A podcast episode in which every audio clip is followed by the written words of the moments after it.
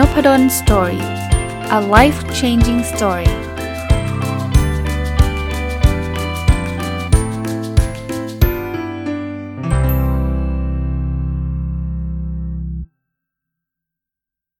สวัสดีครับ ยินดีต้อนรับเข้าสู่นพดล Story Podcast นะครับ วันเสาร์เนาะก็ยินดีต้อนรับเข้าสู่รายการผู้ประกอบการวันหยุดนะยังคงอยู่กับหนังสือเล่มนี้นะครับ Don't Sweat the Small Stuff About Money ของคุณริชาร์ดคาร์ลสันนะก็รีวิวมาแล้ว 2 ตอนนะวันนี้ก็จะมาเป็นตอนที่ 3 ในแนวคิดของหนังสือเล่มนี้จะเป็นแบบเหมือนกับ ก็ตามชื่อเนาะอย่าอย่าไปสนใจเรื่องเล็ก ๆ ให้มาสนใจเรื่องที่มันสำคัญดีกว่า ในการจัดการเรื่องการเงินเนี่ยนะครับ ส่วนใหญ่ก็เป็นพวกพวก mindset หรือว่าจะเป็นแนวคิดเกี่ยวข้องกับ กับการเงินเป็นหลัก แต่ว่าตัวหนังสือเองเนี่ยไม่ได้เป็นเฉพาะผู้ประกอบการวันหยุด แต่ว่าผมก็เอามาฝากเพราะว่าผู้ประกอบการวันหยุดก็เป็นหนึ่งในผู้ประกอบการแหละ ก็เป็นคนที่เกี่ยวข้องกับการเงินการบริหารจัดการการเงินจริงๆมันมันมันแอพพลายได้หมดนะไม่เป็นผู้ประกอบการวันหยุดก็ได้นะแต่ว่ารายการนี้มันเป็นรายการผู้ประกอบการวันหยุดนะครับ ก็เลยเอาเล่าให้ฟังนะครับอะมาเริ่มต้นกันเลยนะครับวันนี้เนี่ยหัวข้อถัดไปที่ที่หนังสือเล่มนี้พูดถึงก็คือการเปลี่ยนแปลง เขาบอกว่า คนที่จะประสบความสำเร็จทางการเงินเนี่ยต้องต้องกล้าที่จะเปลี่ยน อันนี้ผมว่าแน่นอน เพราะว่า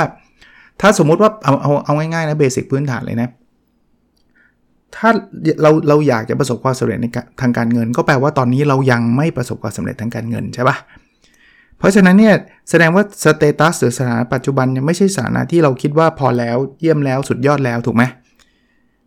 แต่ถ้าเกิดเรายังปฏิบัติตัวเหมือนเดิมอะ่ะมันก็ยากเนาะ ที่จะทำให้เราประสบความสำเร็จได้มากกว่าเดิม คือสมมติปัจจุบันเราใช้จ่ายสุรุ่ยสุร่ายแล้วก็บอกว่าเราจะใช้จ่ายแบบนี้ไปเรื่อยๆนี่แหละ แล้ววันหนึ่งฉันจะรวยให้ได้เลย มันดูแปลกไหม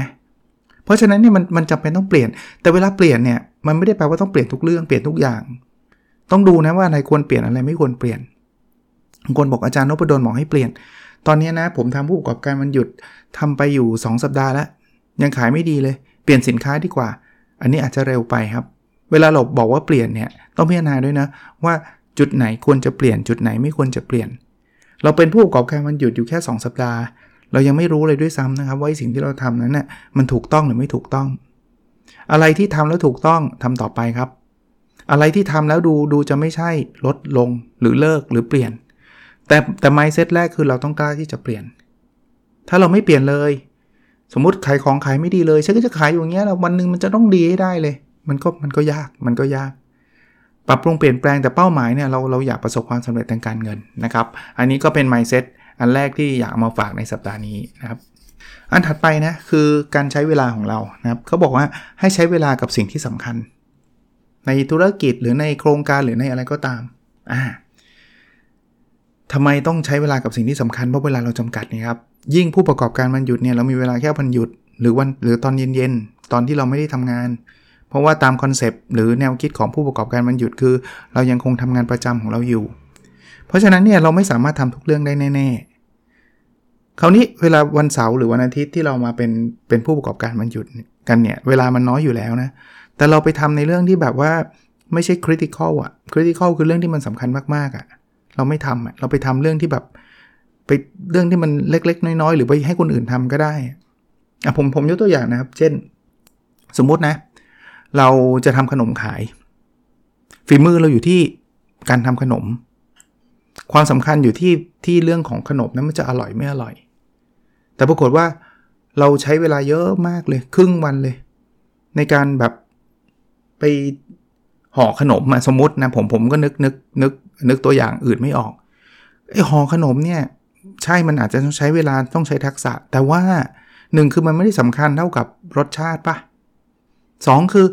คุณไม่มีฝีมือในการห่อขนมคุณห่อไปก็เละอีก ไม่สวยอีก จ้างเขาไหมถ้าสมมุติว่าขนมอร่อยนะ คุณไม่จ้างเลย แล้วคุณเอาเวลามาทุ่มเทการทำขนมนะไม่ใช่ว่าคุณทำขนมได้ได้สิบชิ้น แล้วคุณคุณใช้เวลาครึ่งวันสิบชิ้นเลยครึ่งวันห่อขนมไอ้สิบชิ้นนั้น วันหนึ่งขายได้แค่สิบชิ้นเอง เพราะเสียเวลาครึ่งวันไปไปห่อขนม แทนที่คุณจะขายได้ 20 30 40 ชิ้นอะยกตัวอย่างแบบเร็วๆนะเพราะนั้นลองดูครับว่าเราเชี่ยวชาญเรื่องไหนยังไง แล้วมันเป็นเรื่องที่สำคัญหรือเปล่า เราโฟกัสเรื่องที่สำคัญเนาะถ้าเป็นอาหารเนี่ยผมคิดว่ารสชาติสำคัญ การตลาดอาจจะสำคัญ เพราะว่าจะทำยังไงให้คนรู้จักเรา แต่เรื่องของการขนส่งอะเอายกตัวอย่างเรื่องหนึ่งอะขนส่ง บางคนเนี่ยทำขนมอร่อยมาก การตลาดดีมาก แต่เสียดายค่าส่ง ฉันเลยขับรถส่งเองโอ้โห คุณวันหนึ่งเนี่ยคุณหมดไปแล้วกับการขับรถส่งของเนี่ยเจ็ดชั่วโมงเนี่ยคุณส่งทั่วทั่วกรุงเทพอย่างเงี้ยคุณมีเวลาทำขนมอยู่แค่ชั่วโมงเดียว เวลาทำการตลาดอยู่แค่ครึ่งชั่วโมง แต่คุณไปไปส่งเองไงประหยัดเงินไง ไม่อยากให้คนอื่นเขาเดี๋ยวเดี๋ยวต้องไปจ่ายเงินค่าส่งอะไรเงี้ยอย่างเงี้ยอย่าอย่าทำเพราะว่าจริง ๆ การส่งของสำหรับเคสเนี้ยมันมีความสำคัญน้อยกว่าขนมที่อร่อย การตลาดที่ดี คุณจ้างใครส่งก็ได้ครับเขาส่งให้คุณได้ แน่นอนมันต้องส่ง คือบอกอาจารย์สำคัญน้อยแปลว่าไม่ต้องทำหรือเปล่ามันต้องทำแต่มันจำเป็นต้องเป็นคุณหรือเปล่าล่ะนะอะอันนี้ยกตัวอย่างนะครับ เป็นแนวคิดอันที่ 2 เวลาบอกอันที่ 2 คือวันที่ 2 ของวันนี้นะ จริง ๆ แล้วมันเป็นอันที่ 22 แล้วล่ะในหนังสือ แต่ว่าก็ความพูดเป็นวันๆไปแล้วกันนะ อันที่3เนาะให้รู้จักขอบคุณ โดยเฉพาะการขอบคุณกับคนอื่นๆ ขอบคุณไม่จำเป็นจะต้องเป็นลูกค้าเรานะ จริง ๆ คนรอบข้างที่ดีลกับเราทั้งหมดเนี่ยขอบคุณเขาครับ ขอบคุณนี่พูดเลยนะ คือคือคืออย่ามาคิดขอบคุณในใจอย่างเดียวนะ ขอบคุณในใจก็ดีครับ แต่ว่าจะดีกว่านั้นคือพูดเลยอะลูกค้าคนกลุ่มแรกเลยคุณขอบคุณเขาได้เลยครับ เพราะเขาเป็นคนที่สนใจสินค้าคุณครับ เขาเป็นคนที่ซื้อสินค้าอะไรต่างๆ จากคุณนะขอบคุณเขาได้เลยฮะขอบคุณมากที่คุณนะซื้อสินค้า แค่นี้ก็ก็ก็เขาก็ happy แล้วจริง ๆเขาซื้อเขาก็ไม่ได้มาช่วยเราอย่างเดียวนะ จริง ๆเขาก็มาแลกเปลี่ยนถูกไหมเพราะว่าเขาไม่ได้เอาเงินมาให้เราเฉยๆเขาก็เอาสินค้าเราไป แต่ว่าขอบคุณเขาดีกว่านะอะลูกค้าเนี่ยผมคิดว่าทุกคนก็มองมองมองเห็นตรงกันแหละ ที่ว่าเราต้องควรขอบคุณเขาแต่คนอื่นๆล่ะครับ เช่นซัพพลายเออร์คุณคุณขอบคุณเขายังเอาเราเป็นลูกค้าเขานะอาจารย์ ขอบคุณเขาครับ ถ้าเกิดคุณมีความสัมพันธ์ที่ดีกับซัพพลายเออร์ซัพพลายเออร์คือผู้ส่งวัตถุดิบให้เราเนี่ย วันหลังเนี่ยเขาก็มาส่งให้คุณก่อน เขาก็ลดราคาให้คุณ คือมันมันดีต่อกันมันไม่มีอะไรไม่มีอะไรผิดอยู่แล้ว ไม่ใช่ว่าเอ้ยฉันซื้อจากเธอเธอเธอสิต้องมาขอบคุณฉันคนเดียว ฉันจะไม่ขอบคุณเธอหรอก ฉันเป็นเจ้านายเธออะไรเงี้ยไม่ใช่นะครับ ขอบคุณครับ คนที่มาช่วยคุณในรอบๆข้างเนี่ย คุณขอบคุณได้หมดเลยนะฮะเพราะเขามีส่วนในความสำเร็จของคุณทั้งหมดเลย ผมยกตัวอย่างล่าสุดนะที่ผมกำลังทำอยู่ตอนนี้เพิ่งเพิ่งเสร็จเนี่ยหนึ่งในโปรดักที่เพิ่งเสร็จก็คือหนังสือ ใช้โอเคอย่างไรให้สำเร็จ ผมขอบคุณตลอดนะขอบคุณคนที่เข้ามาสั่งหนังสือผมผมผมดีใจครับที่หนังสือผมจะเป็นประโยชน์กับเขาขอบคุณครับ ขอบคุณผู้ออกแบบหนังสือให้ผม เพราะว่าคุณเซ่คนที่ออกแบบให้ผมมาตลอดเขาก็ยังช่วยอยู่เนะเขาบอกปกติเขาก็ไม่ได้รับอะไรมากมายแล้วละ่ะ เพราะว่างานเขายุ่งมา แต่ว่าเขาช่วยผมก็ขอบคุณครับว่าโอ้โหอุตส่าห์ออกแบบให้สวยเลยเนะ ขอบคุณแม้กระทั่งคนที่ช่วยมาบริหารจัดการเรื่องการส่งให้ผมเพราะผมไม่ได้ส่งเองฮะผมก็มีมีมีผู้ช่วยมาช่วยทำให้นะเขาก็มาทำให้ผมก็โอ้โหผม ขอบคุณมากเลยนะที่อุตส่าห์มาช่วย ขอบคุณได้หมดฮะเพราะฉะนั้นเนี่ยเราเราลองทำแบบนี้ดูนะครับ ผมคิดว่าเราเราเจอเด็กเวลาเราขอบคุณเขาเนี่ยเราก็จะเจอเด็กคนที่ที่ดีกับเรานะซึ่งซึ่งการทำธุรกิจแบบนี้อย่างผมก็เป็นผู้ประกอบการมันหยุดนะผมก็เป็นอาจารย์ประจำผมก็ไม่ได้ใช้เวลางานมามา มาแบบเอ้ยไม่เอาแล้วไม่สอนหนังสือแล้วไปขายหนังสืออย่างเดียวไม่ไม่ใช่นะ ผมก็มีทีมช่วยอะไรเงี้ยแล้วผมก็ใช้เวลาว่างวันเสาร์วันอาทิตย์ ตอนเย็นนั่งเขียนนะครับอะถัดไปครับ อันที่4นะสำหรับวันนี้คือสร้างความประทับใจครับ อันนี้บิยอนขอบคุณไปอีกนะขอบคุณมันคือแบบเออทำอะไรเขาทำอะไรให้เราแล้วขอบขอบคุณ แต่ว่าสร้างความประทับใจคือทำอะไรที่มันเกินกว่าความคาดหมายของเขาอะหลาย ๆ ครั้งนะที่ ที่อสมมติสมมติผมยกตัวอย่าง เป็นถ่ายรูปแล้วกันเนาะเขาจ้างคุณมาถ่ายรูปเนี่ยเขาเขาเชื่อมั่นในในในอะไรดีล่ะ ในฝีมือคุณอยู่ละ ถ้าคุณไปถ่ายรูปตามที่เขาเขาตกลงคุณไว้เช่นร้อยรูปคุณไปถ่ายร้อยรูปอย่างเงี้ยเขาก็ happy แล้วนะ เพราะว่าคุณก็ deliverคุณก็ทำในสิ่งที่คุณสัญญาว่าคุณจะทำแต่คุณสามารถทำได้ดีกว่านั้นอีกอะเช่น คุณอาจจะถ่ายให้มันมากกว่านั้นก็ได้นะ บอกไม่เป็นไรไอ้รูปที่เกินผมไม่ได้คิดตังค์แต่ว่าผมคิดว่ารูปนี้คุณสวยมากคุณหล่อมากงานแต่งงานอย่างเงี้ยสมยกตัวอย่าง เลยเลยอยากอยากอยากจะถ่ายไว้ให้คุณเก็บเอาเก็บไปเป็นเป็นความทรงจำที่ดีอะไรเงี้ยประทับใจไหมประทับใจเนาะคือไม่ใช่แปลว่าคนเขาเดี๋ยวเขาเอาเปรียบเราไม่ใช่ครับ เราเราเต็มใจทำให้เขาเองครับ อะไรก็ตามที่เราทำที่มันเกินเบอร์อะเกินเกินกว่าค่าจ้างเนี่ย ผมคิดว่า ถ้ามันไม่เหลือบากกว่าแรงมากนะ สร้างความรับใจไว้ไม่เสียหายหรอกครับทำเถอะครับ ผมผมทำหนังสือเนี่ยนะ ผมว่าส่วนหนึ่งที่จะสร้างความรับใจได้ก็คือ การการเขียนลายเซ็นลงไปในหนังสือ ซึ่งถามว่าผมทำได้ทุกเล่มไหมไม่ได้ทุกเล่มหรอก แล้วว่าจริง ๆ คนก็ไม่ได้ต้องการลายเซ็นผมทุกเล่มหรอกจริงๆมันก็มีบางคนที่เขาก็อยากแค่อ่านไม่ได้สนใจลายเซ็นแต่คนที่สนใจลายเซ็นก็มีครับ เพราะนั้นหนังสือกับทุกเล่มเลยเนี่ย ผมก็จะมี ให้ให้สั่งตรงเพื่อที่ผมจะได้เซ็นได้นะครับ คราวนี้เวลาเซ็นเซ็นลายเซ็นไปผมรู้นะ ว่าโอ้โห เวลาคุณลองไปเซ็นหนังสือหลายๆเล่มนะ มันจะเมื่อยแหละ แต่ผมถือว่านี่มันคือ impression หรือความประทับใจอย่างหนึ่งเพราะนั้นเนี่ยผมจะไม่ได้เซ็นแค่ชื่ออย่างเดียวนะ ผมจะเขียนด้วย เขียนข้อความทุกคนเลยนะ จะมีข้อความที่ผมเขียนลงไปครับผมคิดว่าสำหรับคนซื้ออะข้อความเล็กๆ พวกนี้เป็นข้อความที่มันเป็นความประทับใจสำหรับเขานะ ก็ก็ก็เป็นส่วนหนึ่งที่ผมคิดว่ามันมันสามารถทำได้ เหนื่อยไหมเหนื่อยเหนื่อยแน่นอนเวลาเขียนเพราะว่าเซ็นมันมันเยอะอะแต่ว่ามันมันไม่ได้ไม่ได้เหลือบากกว่าแรงเออเพราะนั้นในมุมของแต่ละท่านเนาะทำวันก่อนผมไปซื้อร้านซื้อน้ำส้มนะซื้อน้ำส้ม ก็สนิทกับคนขายดีเราก็ซื้อเราก็แบบน้ำส้มสี่ขวดอะไรเงี้ยไม่ได้มีอะไรมากน้ำส้มคั้นนะนะเขาแถมมาให้สองขวด แล้วเป็นแถมแบบน้ำเก๊กฮวยน้ำอะไรเงี้ยเราก็แบบเฮอก็เราไม่ได้หวังเลยนะว่าเขาจะแถมอะแต่มันคือคือมิตรจิตมิตรใจเขาก็ไม่ได้คิดว่า ถ้าเขาแถมให้แล้วเราต้องซื้อซื้อเขาเพิ่มอีกห้าขวดอะไรเงี้ยเขาก็ไม่ได้หวังคาดหวังแบบนั้น อันนี้คือการสร้างความประทับใจ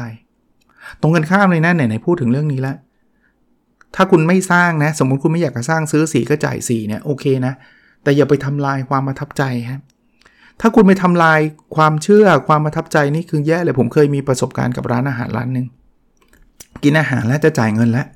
เขาบอกอุ้ยมีมีขนมจะให้ชิมเซนแรกนะมีขนมจะให้ชิมเนี่ยฟังดูดีๆเนี่ยดูเหมือนกับ น่าจะให้ชิมฟรีใช่ปะจะให้ลองชิมดูอะน่าจะให้ชิมฟรีปรากฏขนมยังไม่มา ผมก็บอกโอ้ยไม่เป็นไรมั้งเดี๋ยวต้องไปแล้ว รอก่อนรอก่อนรอก่อน ให้เรารอ เราก็แบบแหมเกรงใจไว้ ก็บอกอีก 5 นาที อีก 10 นาทีมาแล้วอยากให้ลองชิม อยากให้ลองชิมเซนตอนแรกก็แบบเอ๊ะทำไมมันจะอยากให้เราลองชิมขนาดนั้นวะแต่แต่พูดแบบเนี้ยเหมือนกับเหมือนกับคือมัน 50 50 คือคาว่าอยากให้ลองชิมบางทีอาจจะอยากเก็บตังค์เราก็ได้กับอีกอีกอีก50คือมันเหมือนกับจะอยากให้ลองกินดูก็วันหลังค่อยมาสั่งอะไรเงี้ยคือเราก็ไม่แน่ใจ แต่ก็เอาลึกๆก็ไม่ได้กะว่าจะกินฟรีหรอกเอาตรงๆอะรอ 10 นาที มาถึงปุ๊บ เอามาให้จับใส่มาให้เลย 2 กล่อง 3 กล่อง ใส่เข้ามาเสร็จเรียบร้อย บอกหุยมันเยอะจังอะบอกอยากให้ลองชิม เหมือนให้ไหมแต่พอตอนคิดเงินนี่โหคือคือคิดรวมไม่เท่าไหร่นะ แต่แพงมาก แพงแบบแพงกว่าค่า เกือบจะเท่าค่าอาหารมื้อนั้นน่ะซึ่งแบบตกใจอะ่ะคือแบบเฮ้ยอะไรขนาดนั้นแล้วแบบเหมือนกับยัดเยียดอะ่ะเอออารมณ์นั้น ก็ ทีเดียวเลิกครับ หลังจากนั้นร้านนั้นไม่เคยเข้าอีกเลยครับ ผมไม่รู้ว่าคือคือผมก็จ่ายเงินนะ บางคน ผมว่าก็ต้องมีปฏิเสธบ้างแหละ แต่ผมก็คิดว่าอ่าไปจ่ายไปแต่ว่าจ่ายไปแล้วนี่แบบเลิกไม่เข้าอีกเลยนะ ตั้งแต่นั้นเป็นต้นมาทั้งที่เป็นร้านที่แบบผ่านบ่อยมาก คือถ้าไม่ทำแบบนี้ผมคิดว่าเขาได้เงินผมเป็นหมื่นเป็นหลายหมื่นเลยเพราะว่าตั้งแต่นั้นเป็นต้นมาไม่เคยเข้าร้านนี้อีกเลย เพื่อขนมสองกล่องที่เขาพยายามจะยัดเยียดขายไอ้อย่างเงี้ยมันไม่ได้มันเป็นความทับใจแบบ ทางลบอะ่ะอย่าอย่าทำนะครับ อย่าทำอะมาถึงอันที่5นะเขาบอกว่าให้เราสร้างความเชื่อว่าเงินเนี่ยเป็นสิ่งที่เราสามารถหาได้ คืออย่าไปคิดว่าเอ้ยมันไม่มีทางเลยเราไม่มีทางหาเงินเลยอย่าอย่าคิดแบบนั้นคิดว่าเงินอะ่ะมันมันอยู่รอบๆตัวเรานี่แหละ แล้วเราสามารถหามันได้ ไม่ได้ไม่ได้คิดในเชิงที่ว่าให้ใช้เงินสุรุ่ยสุร่ายนะครับ ไม่ใช่นะคิดว่าเฮ้ยเราเรามีวิธีการในการหาเงินได้หลากหลายวิธีนะแล้วพอคิดแบบนี้จิตใจมันจะ พองโตครับ จิตใจมันจะแบบแจ่มใสที่มันจะเริ่มต้นที่จะแบบคิดหาวิธีการต่างๆ เยอะแยะมากมาย แต่ถ้าเราปิดไม่มีทางหรอกเงินยากจะตาย ไม่มีใครเขาซื้อเราหรอก เราก็จะไม่ทำอะไรเลย เพราะฉะนั้นเนี่ยลองลองโฟกัสแบบนี้ อะไรที่เราโฟกัสจำได้ไหมมันจะขยายใหญ่วันนั้นเราโฟกัสว่าเงินเนี่ยมันเป็นสิ่งที่หาได้ง่าย สิ่งนั้นก็จะหาได้ง่ายอย่างที่เราคิด ดูเหมือนไม่มีเหตุผลนะ แต่เวลาเราโฟกัสมันแปลว่าเราเชื่อแบบนั้น เชื่อแบบนั้นเนี่ยเดี๋ยวสมองเรามันจะมันจะมันจะหามองหาสิ่งที่เราเชื่ออยู่แล้วอะมาถึงอันที่ 6 นะเขาบอกบางครั้งเราต้องรู้จักรอคอยเขาบอกเราอยู่ในโลกที่แบบเหมือนพอเราตั้งเฉยๆแล้วเราไม่ productive แล้วรู้สึกตัวเองว่าแย่ วันนี้ฉันไม่ได้ทำอะไรใหม่เลยไม่ได้ว่าฉันต้องทำสิ่งใหม่ ฉันต้องแอคทีฟฉันต้องโปรดักทีฟฉันจะต้องหาหนทาง ฉันโอ้โหเยอะไปหมดเลย หยุดบ้างนะ บางทียิ่งทำยิ่งขุดหลุมลึกไปเรื่อยๆนะวอร์เรนบัฟเฟตคนที่เป็นนักลงทุนระดับโลกเนี่ยเขาเคยพูดว่าถ้าคุณผิดทางแล้วอะให้คุณหยุดขุดขุดหลุมตัวเองให้ลึกลงไปเรื่อยๆฮะเหมือนซื้อหุ้นผิดทางอะ่ะซื้อผิดทางแล้วถัว ถัวคือซื้อเพิ่ม ซื้อเพิ่ม ซื้อเพิ่ม คือตอนแรกเจ๊งเจ๊งแค่แสนหนึ่งกลายเป็นเจ๊งล้านหนึ่งเพราะไอ้ไอ้ไอ้ไอ้เก้าแสนเนี่ยเป็นพวกผิดทางแล้วไม่ยอมไงธุรกิจก็เหมือนกันนะผมบอกแล้วผู้ประกอบการมันหยุดเนี่ยลงทุนอย่าเพิ่งเยอะ แล้วลงทุนไปแล้วมันไม่มันไม่ work อย่าเพิ่งทุ่มทุนไปอีก คุณไปทุ่มทุนในสิ่งที่ไม่ work นี่ยิ่งไปกันใหญ่ บางทีคุณต้องรอ รอเวลาก่อน ใช่ไม่ใช่ เป็นแบบไหนศึกษาให้ดีนะครับ ถ้าเวลามาแล้วเราศึกษามาพร้อมนะโอกาสมันมาปุ๊บเราสามารถจัดการได้เลย ข้อที่ 7 นะสำหรับวันนี้คือให้รู้จักทบทวนอันนี้ผมว่าดีนะครับ จริงๆในชีวิตผมผมใช้ OKR ในการทบทวนเนี่ยพรุ่งนี้เนี่ยก็มีรายการ OKR Weekly เนี่ยก็จะทบทวนว่า ที่ผ่านมา 1 สัปดาห์เนี่ยนะผมมีไม่ทำอะไรก้าวหน้าไปหรือเปล่า โดยผมใช้เครื่องมือที่เรียกว่า Objective and Key Result หรือ OKR ซึ่งหลายคนคงเคยได้ยินแล้วล่ะนะแต่ว่าในในเรื่องการเงินก็เช่นเดียวกันนะ ต้องทบทวน ผู้ประกอบการวันหยุดเนี่ย เราทำไปแล้วค้าขายนู่นนี่นั่นเนี่ย ผมผมพูดไปแล้วเนอะแต่พูดอีกทีก็ได้ว่าแยกกระเป๋ากันนะ ระหว่างเงินส่วนตัวกับเงินธุรกิจ อาจจะไม่จำเป็นต้องเป็นบริษัทก็ได้ แต่ถ้าเกิดเราไปเปิดบัญชีแยกก็ดีครับ เวลาโอนเงินเข้า ธุรกิจเราโอนเข้าบัญชีนี้ ส่วนเงินเดือนเงินส่วนตัวอีกบัญชีหนึ่งทำแบบนี้เคลียร์คัดครับ แล้วเราจะได้มานั่งสะท้อนคิดได้ว่าไอ้ที่เราทำเนี่ยกำไรขาดทุนยังไง ไม่ใช่แค่ตัวเงินอย่างเดียวนะครับ วิธีการต่างๆ การเรียนรู้ต่างๆ ที่ผ่านมาเนี่ยเราได้เรียนรู้อะไรบ้าง ในสัปดาห์ที่ผ่านมาเราทำผู้ประกอบการวันหยุด เราได้มีความรู้อะไรใหม่ ๆ ที่เกี่ยวกับธุรกิจที่เราสนใจอยู่ ที่เรากำลังทำอยู่บ้างนะ การเรียนรู้การมานั่งสะท้อนคิดพวกนี้มันจะทำให้เราได้บทเรียนแล้วเราจะได้บทเรียนเร็ว ถามว่าต้องทำถี่แค่ไหน ถ้าผมเชียร์นะ ผมคิดว่าสัปดาห์ละครั้ง ลองดูครับอะมาข้อที่ 8 นะเขาบอกให้หัวเราะกับความผิดพลาดเราบ้าง แต่หัวเราะแล้วอย่าทำซ้ำคือความผิดพลาดไม่ใช่สิ่งที่น่ากลัวนะ ถ้าเราได้เรียนรู้จากมัน ขออย่างเดียวอย่าผิดพลาดแบบเจ็บปวด อย่าผิดพลาดแบบครั้งใหญ่ วิธีการที่จะลดความผิดพลาดแบบครั้งใหญ่คือ ลดความเสี่ยงตั้งแต่ตอนแรก ใช้เงินน้อยๆ ลงทุนน้อยๆเพราะนั้นรายการผู้ประกอบการบรรยุดเนี่ยผมพูดอยู่เสมอว่า ผมไม่ไม่ไม่เชียร์เลยที่จะไปกู้หนี้ยืมสิน ขายบ้านขายรถเพื่อเอามาลงทุนทำเป็นผู้ประกอบการมันหยุดถามว่าวิธีผมมันรวยเร็วไหมไม่เร็ว ผมบอกได้เลยไม่เร็วนะ วิธีเนี้ยไม่ไม่ไม่ไม่ได้พาคุณแบบว่า สัปดาห์นี้จนสัปดาห์หน้ารวยแบบแบบพลิกพลิกชีวิตทันที อาจจะไม่ถูกใจขาดซิ่งแบบต้องการ ทางลัดสักเท่าไหร่ แต่รายการนี้ไม่ได้ไม่ได้เป็นแบบนั้นทำไมถึงไม่เป็นแบบนั้น เพราะผมเป็นคนค่อนข้างจะ conservative ผมบอกได้ตรงๆเลย เรื่องการเงินผมก็ conservative เพราะฉะนั้นเนี่ยผมจะบอกว่าใช้อะไรก็ได้ที่ใช้เงินลงทุนน้อยสุด อาจารย์ลงทุนน้อยมันก็กำไรน้อยดิน้อยก็น้อยดิเอาไว้ก่อนเอาไว้ให้คุณมีกำไรก่อน เอาไว้คุณคุณเข้าใจธุรกิจนี้ก่อน เอาไว้คุณรู้สึกว่าถูกทางก่อน ขยายที่หลังยังไม่สายครับ แต่ถ้าเกิดลงทุนไปตู้มเดียว แล้วผู้ประกอบการมันหยุดยังไม่มีประสบการณ์เลย แล้วเจ๊ง คุณอาจจะไม่มีเงินลงทุนอีก 10 ปีเลยนะครับ เพราะว่าคุณมีแต่หนี้คุณติดหนี้ตลอดอย่างเงี้ย ไม่สนุกนะครับชีวิตแบบนั้นนะ่ะก็อย่างที่บอกแม้กระทั่งหนังสือนะผมเขียนหนังสือเรื่องเกี่ยวกับผู้ประกอบการมันหยุดเสร็จนะส่งไปที่สำนักพิมพ์สำนักพิมพ์อยากให้เปลี่ยนชื่อ ผม ผมบอก เอ้ย ชื่อที่สำนักพิมพ์เขียนมา ผมบอกอผมไม่ค่อย happy เท่าไหร่ เพราะว่าดูมันเหมือน overclaim อันนี้ อันนี้เล่าให้ฟังแบบ behind the scene นะ แต่ว่าเขาเขาก็ไม่ได้บอกเขาจะเปลี่ยนหรอกนะ เขาก็แค่ชวนคิดแต่ผมก็เข้าใจนะว่าทางสำนักพิมพ์เองเขาก็ต้องการ generate ไอ้ attention นะคือตั้งชื่อมันต้องว้าวอะไรเงี้ย เข้าใจเลยนะ ผมเข้าใจร้อยเปอร์เซ็นต์เลย แต่ว่าส่วนตัวผมนะ ผมก็อาจจะไม่ได้ไม่ได้เป็นในทางนั้นนะ ผมอยากจะแบบ ผมตั้งชื่อตามรายการเนี่ยผู้ประกอบการมันหยุดฟังดูน่าเบื่อเนาะแต่แต่ผมบอกผมโอเพนนะครับ เปลี่ยนชื่ออื่นก็ได้นะ แต่ขอให้ชื่อมันไม่ใช่แบบออกมาแบบไม่มันไม่ไม่ใช่ตีมที่ผมพูดอะนะครับอะเรียนรู้นะ เรียนรู้เอ่อกับความผิดนะครับ แต่เรียนรู้แล้ว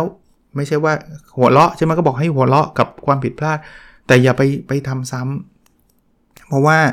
ถ้าผิดซ้ำๆเนี่ยเขาเรียกว่าความล้มเหลวนะ ถ้าผิดครั้งแรกไม่ไม่ความล้มเหลวหรอกเราเราได้มาเรียนรู้นะครับ แล้วแล้วผิดแล้วอย่าให้เจ็บอย่างเมื่อกี้ที่เล่าให้ฟังนะครับ เพราะนั้นถ้าใครกลัวผิดเลยไม่ได้หรอกอาจารย์ผมล้มไม่ได้อย่างนั้นก็เป็นผู้ประกอบการไม่ได้ ผู้ประกอบการยังไงก็ต้องต้องต้องต้องลองผิดลองถูกเพจผมเนี่ยกว่าจะโตมาจนถึงซึ่งซึ่งไม่ได้เยอะแยะมากมายนะ ตอนนี้เพจน้องบรอนสอรี่อยู่ประมาณ 80,000 คนนะทำมาเยอะนะ คนอื่นเขาเป็นแสนเป็นล้านแต่แต่ไม่เป็นไรครับ ผมก็ค่อยๆไต่ของผมไปเรื่อยๆ แต่จะบอกว่า 40,000แรกอะ่ะ ใช้เวลาประมาณ5ปีครับ40,000หลังใช้เวลาไม่ถึงปี มาจากการเรียนรู้ทั้งนั้นเนี่ย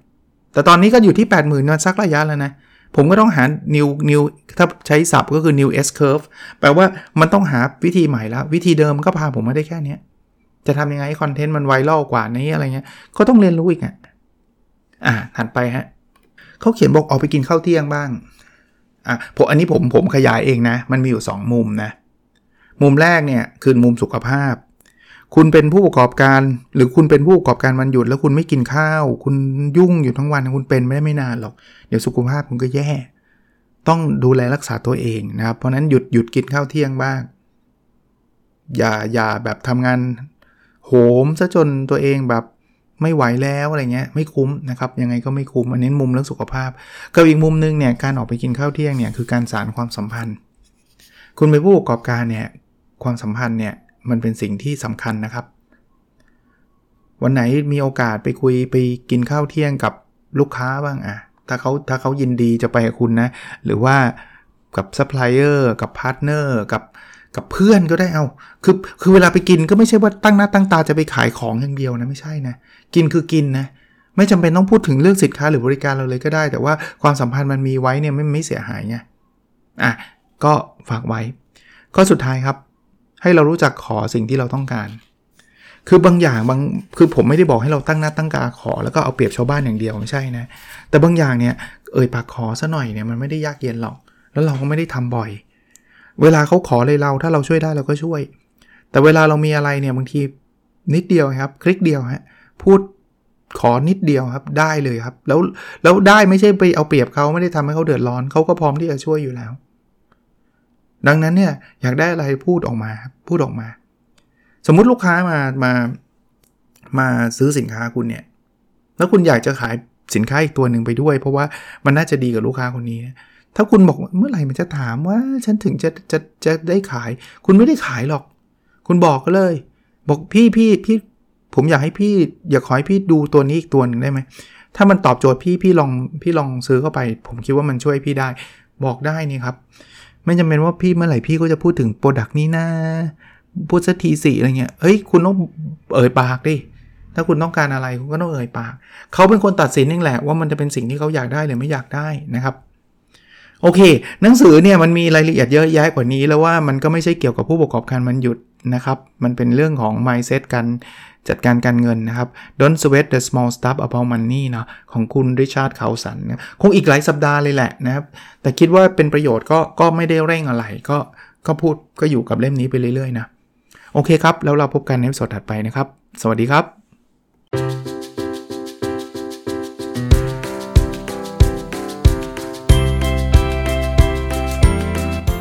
n o p a d o n Story a life changing story